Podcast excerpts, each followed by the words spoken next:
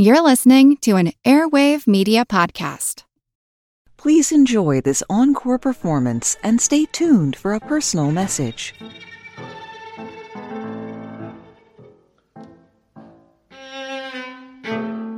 For everything that makes people different across the world, there is something that makes us the same. This is called a cultural universal. Cultural universals include things like gender roles, jokes, death rituals, and mythology. It's in that last cultural universal where we make our home today. We're talking about a particular type of being that crops up everywhere the shapeshifter. My name's Moxie, and this is your Brain on Facts. Another day is here, and you're ready for it. What to wear? Check. Breakfast, lunch, and dinner? Check. Planning for what's next and how to save for it? That's where Bank of America can help. For your financial to-dos, Bank of America has experts ready to help get you closer to your goals. Get started at one of our local financial centers or 24-7 in our mobile banking app.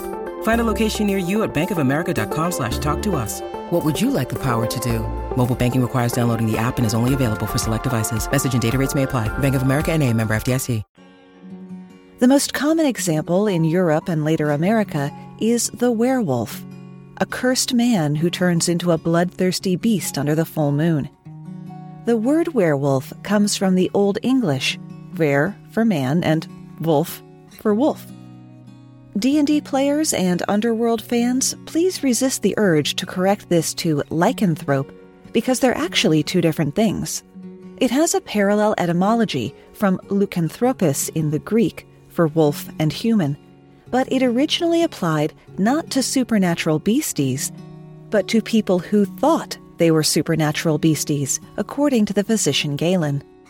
When people these days present with anamorph delusions, they may be diagnosed with clinical lycanthropy. Lycanthropes can transform at will, and they have a more specific origin story than werewolves as an institution do. In Greek mythology, Lycaon was the king of Arcadia who got it in his head that Zeus was not as omniscient as people believed, and that he was just the right guy to prove it. In the most popular version of the myth, Lycaon held a ceremony and feast to honor Zeus, and Zeus showed up.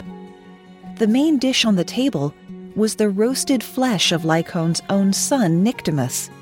The scheme being that Zeus would eat Nyctimus, thinking it was pork, thus proving he wasn't all knowing. Turns out he was. Rather than kill Lycaon outright, Zeus turned him into a wolf and resurrected the prince who then ascended to the throne. But enough about werewolves and lycanthropes. There are half a dozen underworld films if you need more of that. And even though there are many different werewolf legends in many different cultures, we're going to do our best to stay out of Europe and away from wolves today. As usual, much easier said than done. Let's spin the globe around and see where to stop. And stop. Ooh, Brazil, the home of the Boto Encantado, the dolphin shapeshifter of Amazon River folklore.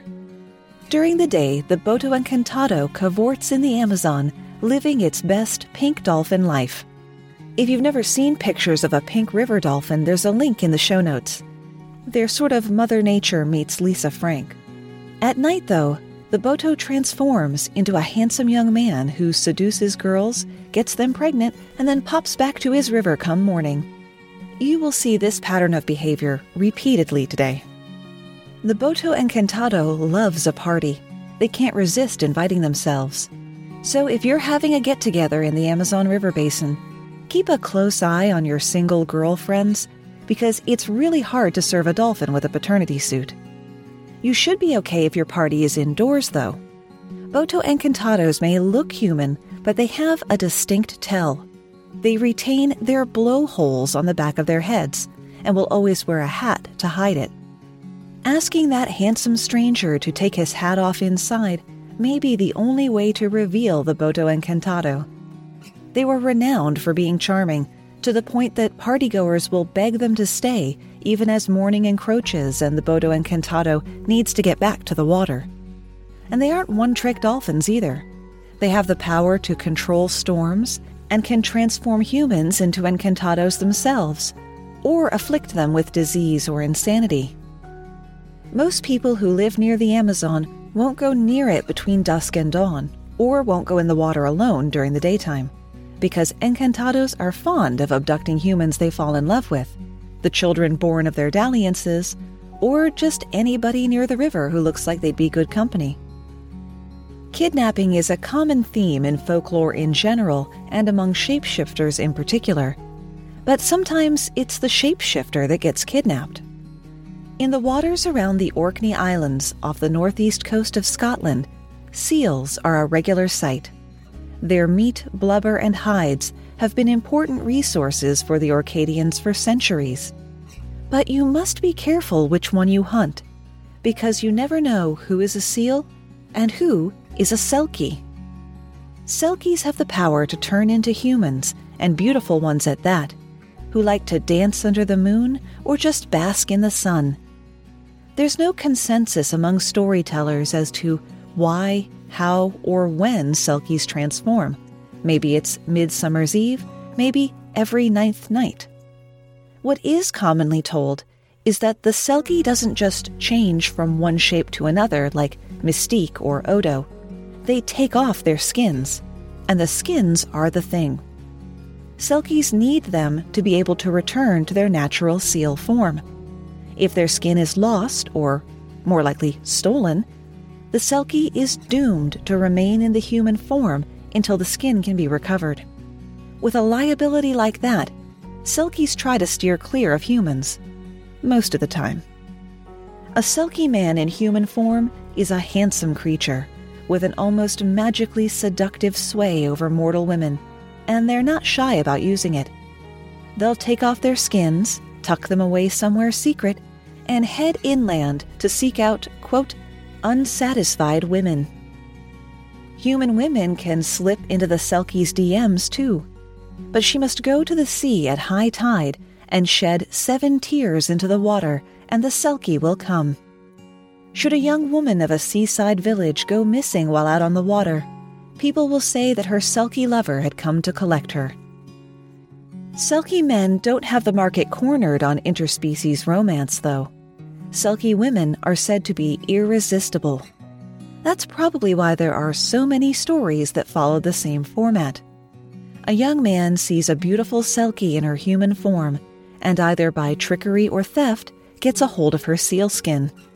Trapped on land, unable to return home, the Selkie has no choice but to marry the man. Remember, this is mythology wherein, like fairy stories, very little agency for female characters. After some years and some children, someone accidentally tips off the Selkie on where her skin is, and she's finally able to free herself. In some versions, she takes her children with her. In others, she runs back to the sea as fast as she can. That's the version of the story used in the movie The Secret of Roan Inish, which you must see if you haven't. It is a near perfect movie if you like listening to storytellers.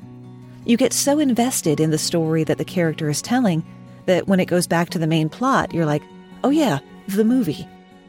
A similar fate befalls the Italian Dove Girl, the Croatian She Wolf, the Buffalo Maidens in Algeria. In East Asia, the shirts and skin stories tend to involve birds, like the Russian swan maiden and the Japanese crane wife, wherein a man marries a woman who is in fact a crane disguised as a human. To make money for the family, the crane woman plucks her own feathers to weave silk brocade which the man sells, but she becomes increasingly ill from doing it. When the man discovers the truth of his wife's illness and therefore her identity, she flees. She is a tengu, a shapeshifter ubiquitous to Japanese folklore, that are seen as protectors of the mountains and forests they live in.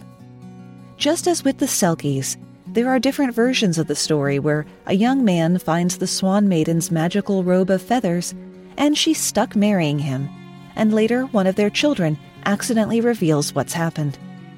For the young men listening, this is not good relationship advice. Don't steal women's clothing to get their attention magical or otherwise. Speaking of storytelling, you know I've got a book out, right? Of course you do, because a lot of great folks have been leaving reviews for it. But I haven't been seeing all of them, and I wish to extend a special thanks to the listener who tipped me off to this. Anna K let me know that I was missing reviews that had been left in other parts of the world, so I changed the domain suffix on Amazon so I could check it out. And here is one from the UK from Dale Taylor, who said, First off, I'm a big fan of the Your Brain on Facts podcast. Give it a listen if you haven't already. Moxie is a mine of information, some of which you didn't know, and some that you thought you knew but didn't. Everything is always diligently researched and presented in an intelligent, fun way with a good bit of humor mixed in. The book follows the same path, and it's a fascinating read and packed with so much stuff that it will stand being reread, or alternatively, you can just dip into whatever section interests you. I cannot recommend it highly enough. So thank you, Dale, for that review, and thank you again, Anna, for bringing this to my attention. Over on the podcast review side of things, we've got two from Podchaser, which remembers like the IMDb of podcasts, and a good place to leave reviews if your podcast listening app doesn't have that function, or like me, they added it and you can't be bothered to check it out.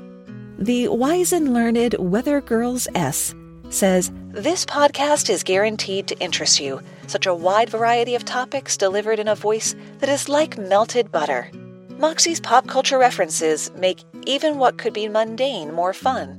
After listening once, you will definitely find yourself wanting more. I always add episodes of this podcast to my queue. The best boredom breaker out there. Thank you so much for that, Weather Girl S. And T Rex Scott says Moxie is such an amazing host who beautifully explains all kinds of facts that you had no idea that you needed to know. This podcast is well produced with great content. This is the only podcast I support on Patreon.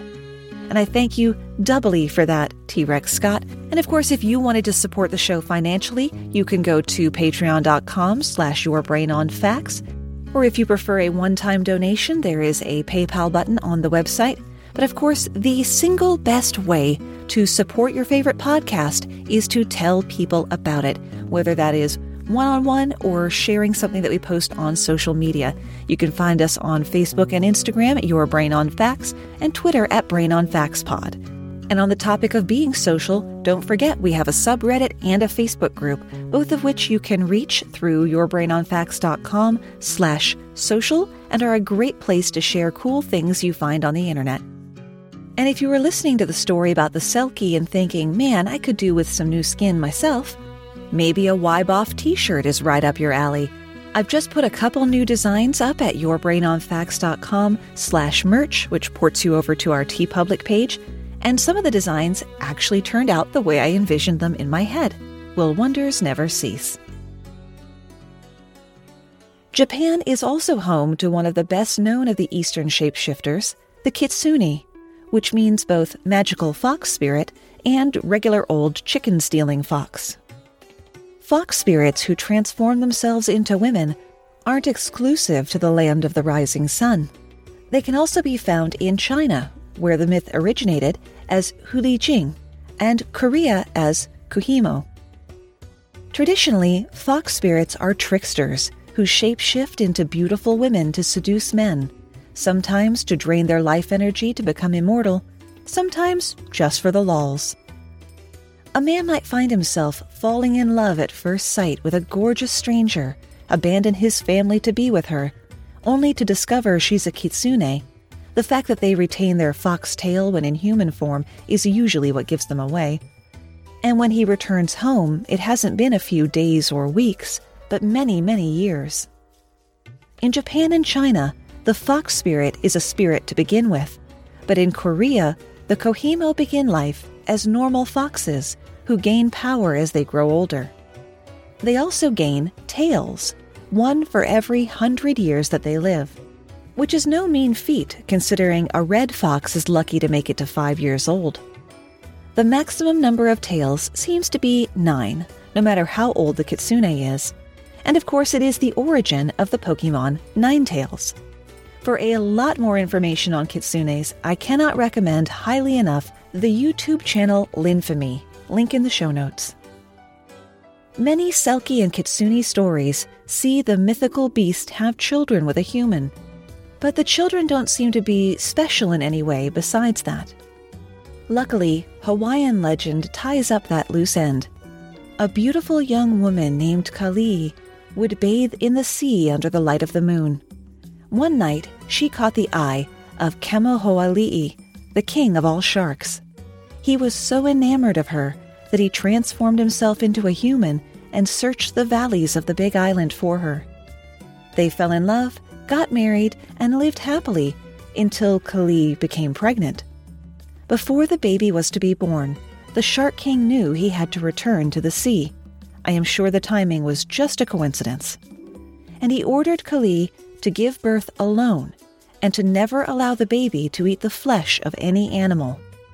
The baby, Nanayui, was born as beautiful as his mother, except for a gaping hole on his back, like the mouth of a fish.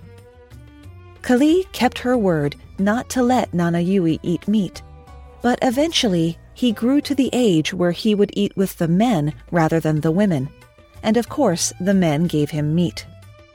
This triggered in Nanayui a ravenous hunger, and the fish mouth on his back grew razor sharp teeth. His first taste of meat also awoke in him the ability to change shape, and his mother watched in sad horror as he turned into a shark and swam around in the stream, eating everything in sight. It wasn't long before Nanayui was grown and swimming in the ocean, and people started to go missing.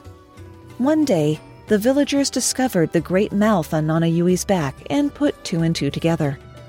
They went after Nanayui, but he changed into a shark and swam to the island of Maui. There, he took the form of a man and got married, but he couldn't suppress his lust for human flesh. He must have been in a real state because when his resolve finally broke, he changed shape and ate a girl in full view of several people.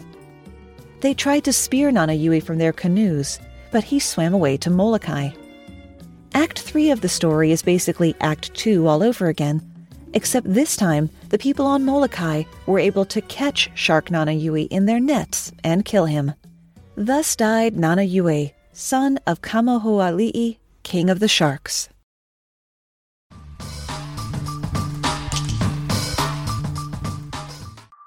I'm Jane Perlez, longtime foreign correspondent and former Beijing bureau chief for the New York Times. I've been a foreign correspondent in lots of places Somalia, Indonesia, Pakistan, but nowhere as important to the world as China. I mean, China is not dropping anti democratic paratroopers into Montana. But of course, we did see things like the weather balloon slash spy balloon riveting the whole country for a week. This is Face Off, an eight part series in which we'll take you behind the scenes to key moments in the tumultuous US China relationship. We'll speak with a diplomat, a spy, a tech reporter, a US admiral, even Yo Yo Ma. Plus, my pal and noted China historian Rana Mitter joins the conversation.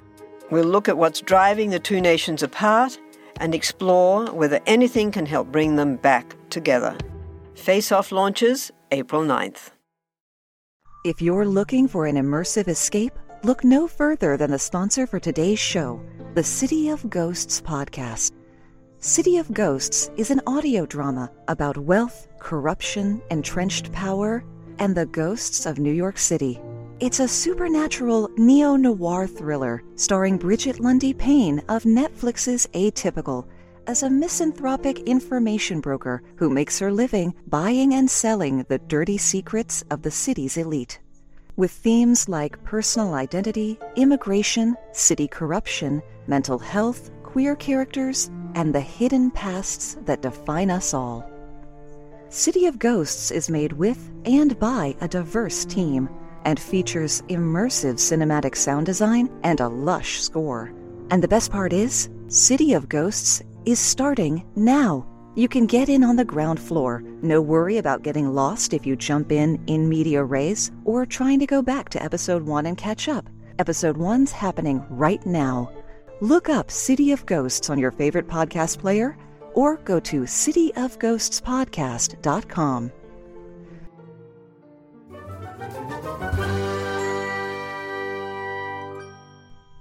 Hey, so can we talk for a minute?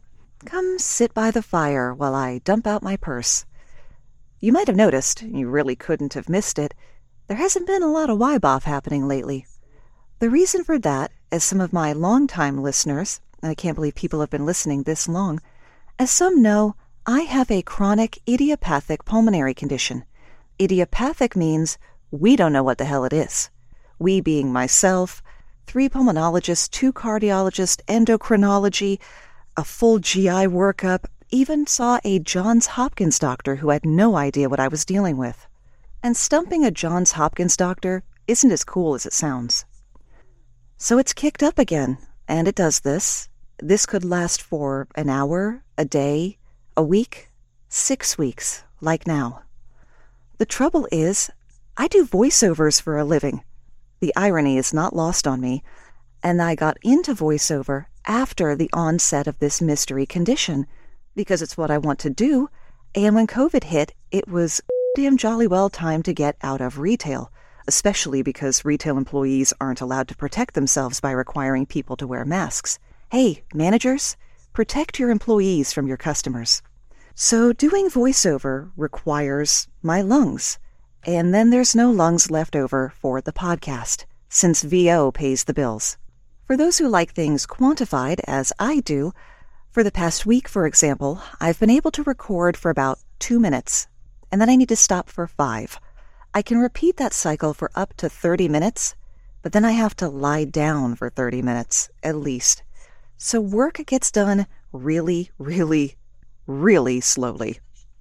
It's especially complicating because I just took on the largest job by word count that I've ever done. This is a great time for me to mention the amazing support from the members at patreon.com slash yourbrainonfacts. This is not a call to action pivot. I just want to bring special attention to these folks. And I want to thank all the new members and all the people who, without prompting, just from the goodness of their soul, and including one person who's already in the utmost tier, raised their support amount. Thank you so much for that.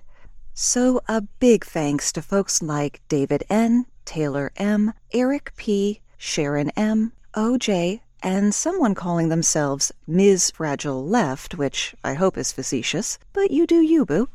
So, what's the bottom line here for the podcast going forward? Well, I'm not giving up on it. 160 odd episodes in, I'm not going to bail now. I just can't always do it. I've also become increasingly reluctant to rerun the old episodes because I go back and listen and I just can't stand the way they sound. It's probably much worse for me than normal people because my ears have become increasingly attuned to vocal and sound qualities.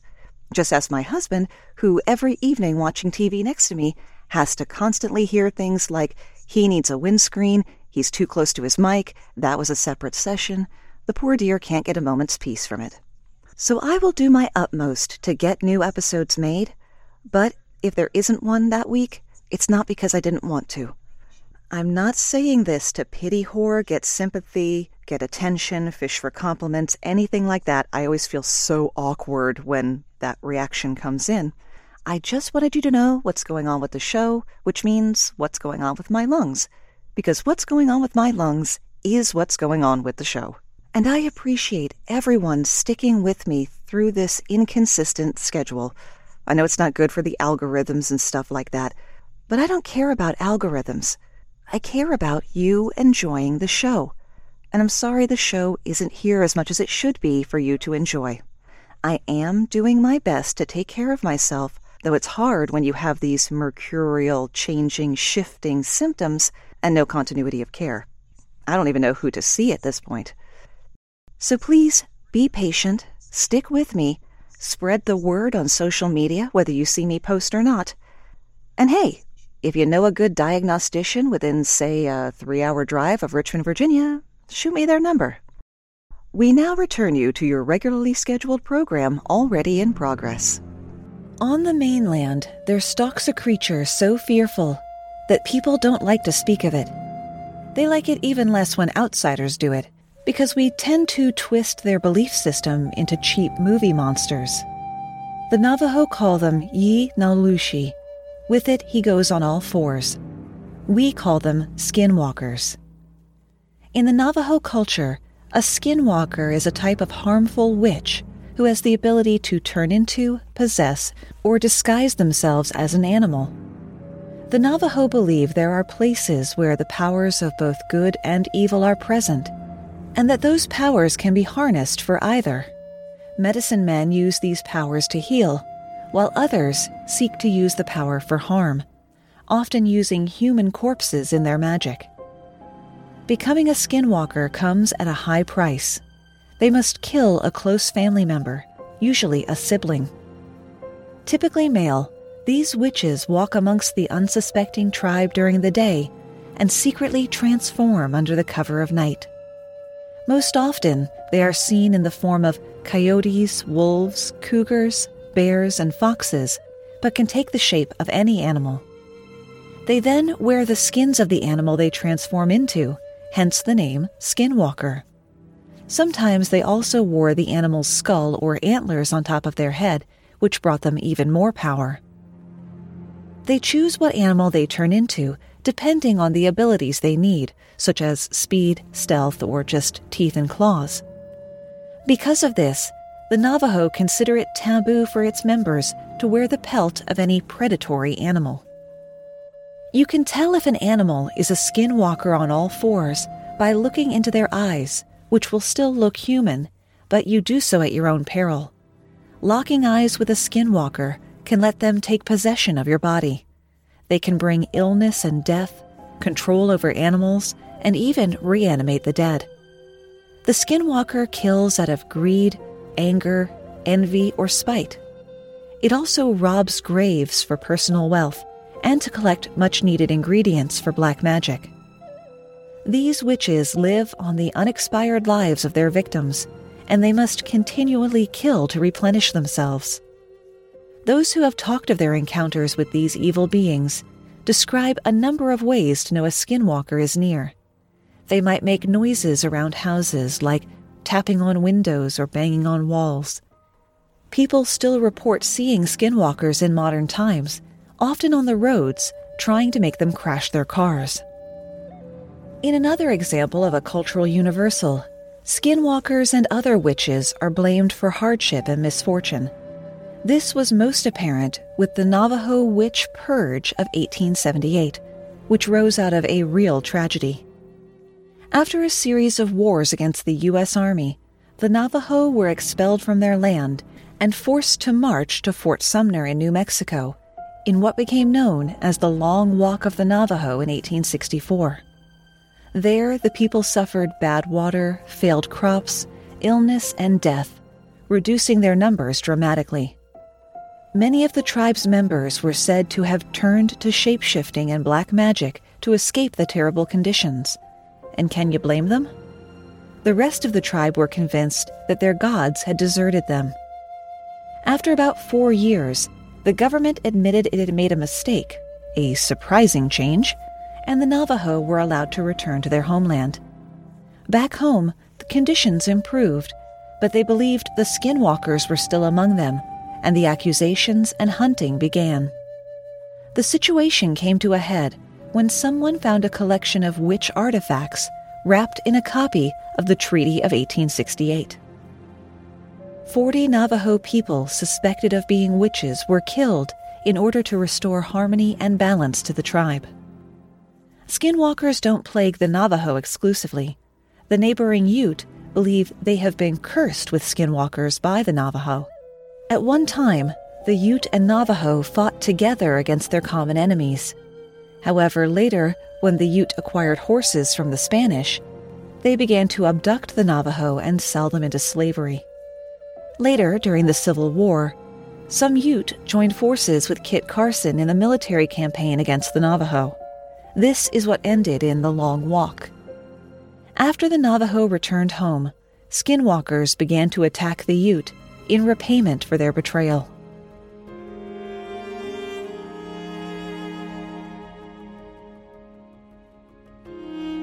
I know I said we would stay out of Europe as much as possible, but a little bit of Europe has come to us. Welcome Ben and Barry from The Worst Foot Forward to tell us about a shapeshifter I find particularly interesting. Thanks, Moxie, and hello, mighty fans of your brain on facts.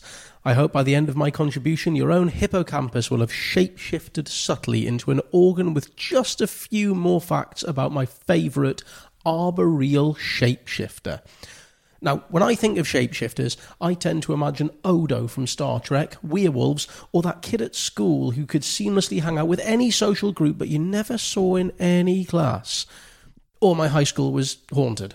So, I wanted to go off piste and introduce you to a lesser spotted shapeshifter. I headed to Slavic mythology, a dependably bizarre and otherworldly pantheon which I can best describe as like Norse mythology if it had been filtered through Nick Cave's brain. Amongst the Slavic gods is a deity called Leshy, literally, he from the forest. The Leshy is sometimes referred to as a tree spirit, and on other occasions, a demon god, and some folklore even suggests that his origins may come from humanity itself. At his heart, Leshy is a protector of the forest, the grassland, and all the creatures within it, while commonly adopting a masculine humanoid shape because even shapeshifters are bound by the patriarchy. Leshy is able to assume any likeness and can change in size and height, making him the only overtly telescopic deity. There is no account if when he does so he bellows, Go, go, Leshy legs! Now, in some tales, he's as tall as a mountain when he's in the forest, but shrinks to the size of a blade of grass when he steps outside it. Uh, in others, he's very tall when far away, but reduces to the size of a mushroom when he's nearby. Proof that chroniclers of Slavic mythology are amazed, delighted, and bewildered by the notion of perspective. His default setting is that of an extremely wizened old man, covered from head to foot with long, tangled green hair. He has stars for eyes, and as he walks, he causes the wind to blow. His skin is as rough as the bark of a tree, and because his blood is blue, his skin is tinged with that colour. And this is quite creepy, friends. His eyebrows, eyelashes, and right ear are all missing, and he wears his shoes on the wrong feet and doesn't cast a shadow. He's seldom seen and that wouldn't surprise you for a beast that seems like a cross between an Ent and Bigfoot, but he's often heard whistling, laughing, and singing among trees or marshes, which I think we can all agree is both delightful and sinister at the same time, perfectly summing up the atmosphere of forests. They're smashing for a Sunday afternoon stroll, but if you end up in them after dark, a bear is going to disembowel you and wear you as a new waistcoat. Now, as protector of the forests and marshes, Leshy is sometimes portrayed with horns or surrounded by packs of wolves and bears, and you'll be unsurprised to know that, like many mythological creatures, he has quite the opaque moral code. He's known by some to have a propensity for leading travellers astray and abducting children, but his disposition towards humans is more dependent on the attitudes and behaviours of an individual or indeed the local population to a forest. If you're kind to the Leshy, then Leshy will give you gifts. In folk tales, cattle attended for poor peasants, and princes are guided on their quests to find the correct princess. But Leshy is prone to abducting babies who've not been baptized, or children who enter the forest to pick berries or fish. My favourite thing about him, though, is that he has been known to drop into a wayside tavern for a visit, drink a bucket of vodka, and then lead his pack of wolves staggering back into the forest. Now, should you find yourself in a forest in Eastern Europe and be worried that you have displeased a leshy, here's what you need to do. You need to make them laugh. Apparently, the best way to do that is to take off all your clothes, put them on backwards, and switch your shoes to the wrong feet. I suppose when you're a wolf hammered on cheap vodka, sub vaudevillian slapstick is about your level. At its heart, Leshy is a shapeshifter relating not just to the size of nature, but also its rhythms. Leshy spends the winter in hibernation, then awakens in springtime to run amok through the woods, yelling and screaming and seducing any woman they find. In summertime, they're more playful, trickster like gods who rarely harm human beings, but in the autumn, they become more quarrelsome, wanting to fight and frighten off creatures and humans alike. At the end of the year, when the leaves drop off the trees, Leshy disappear back into hibernation. I think they're a marvellous interpretation of the natural world. Part satire, part Father Time, part Will o' the Wisp, part Drunken Hobo King, and all quite mesmerising. If you enjoyed listening to me fall down a leshy rabbit hole, you might like to tune into my podcast, Worst Foot Forward, an encyclopedia of heroic failure.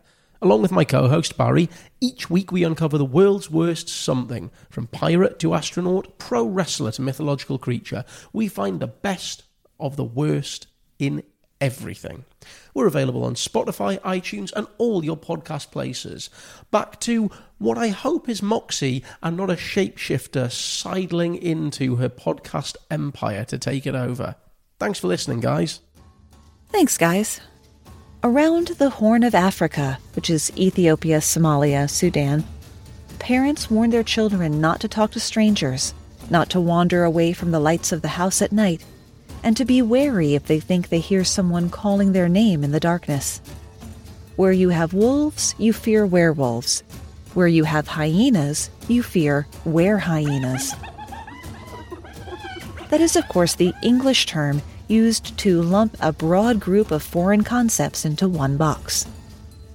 Where hyenas can be either human born or hyenas disguising themselves as human, transforming at will with the help of a magic stick or a sprinkling of ash, or being triggered by the smell of human flesh.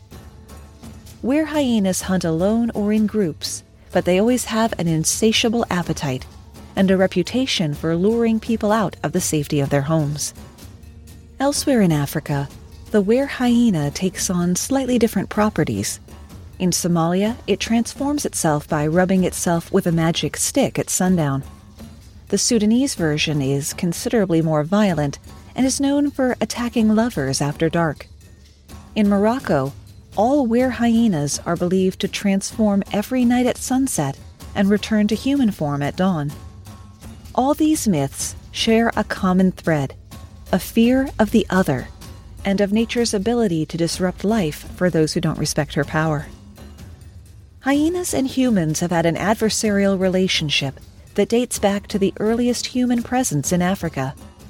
For millennia, cackles of hyenas, for 'tis their collective noun, have sacked villages like slightly more hairy Vikingers, killing livestock and even people. So naturally, this real threat got transmuted into the very concept of fear. Hyenas are also considered cowardly and repulsive for their incorrectly perceived nature as scavengers.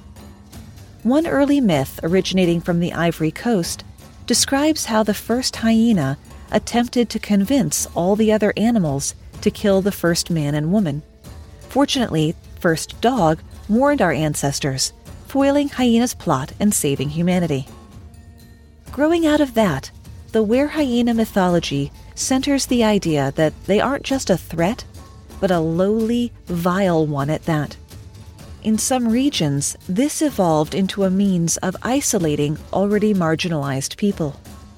In Ethiopian folklore, were hyenas were referred to as boda, a term synonymous with the evil eye and connected, via a strange twist on the Christian creation story, with the lower uneducated artisan class and blacksmiths in particular. For a time, all blacksmiths in Ethiopia were believed to be Bodas, capable of wielding the power of the evil eye to transform into were hyenas at will. This belief still persists in some areas, which is unfortunate for the tiny minority of Jews who have worked as blacksmiths for centuries. Also known as Beta Israel, the Jews of Ethiopia weren't allowed to own land or attend school. This left them professions such as blacksmithing, which require no formal education. Don Seeman, a scholar of religion at Emory University, believes that labeling the Jewish population of Ethiopia as Boda was a form of ideological segregation, largely by drawing associations between Boda and craft, creating a seamless mythic association, and inhibiting the social mobility that might have been possible in previous eras. Further dehumanizing them, legend had it that Jewish shapeshifters would rob tombs at night in hyena form to eat the dead bodies, and you could still smell a whiff of corpse about them when they changed back. Where hyenas' ties to the Jews of Ethiopia has greatly reduced with time, but not because of any particular enlightenment, but largely because most Ethiopian Jews were either forced to convert to Christianity or emigrated to Israel in the 1980s. And that's where we run out of ideas, at least for today. Thanks for spending part of your day with me, and stay safe.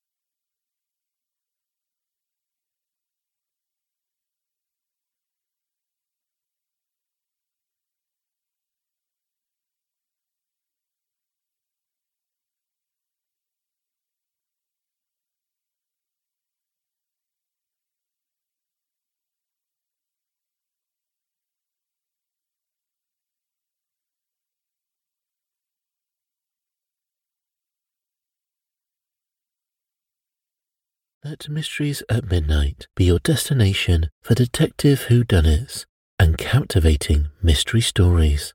You'll hear classic stories like Sherlock Holmes, Agatha Christie's Poirot, and short tales from H.G. Wells, Charles Dickens, Edgar Allan Poe, and others. I'm Christopher, and I read these classic stories in the soothing style of a bedtime story so you can listen to them in bed when you drift off to sleep. Search for Mysteries at Midnight on Apple Podcasts, Spotify, or your favorite podcast app, and follow and subscribe so you don't miss out on new episodes.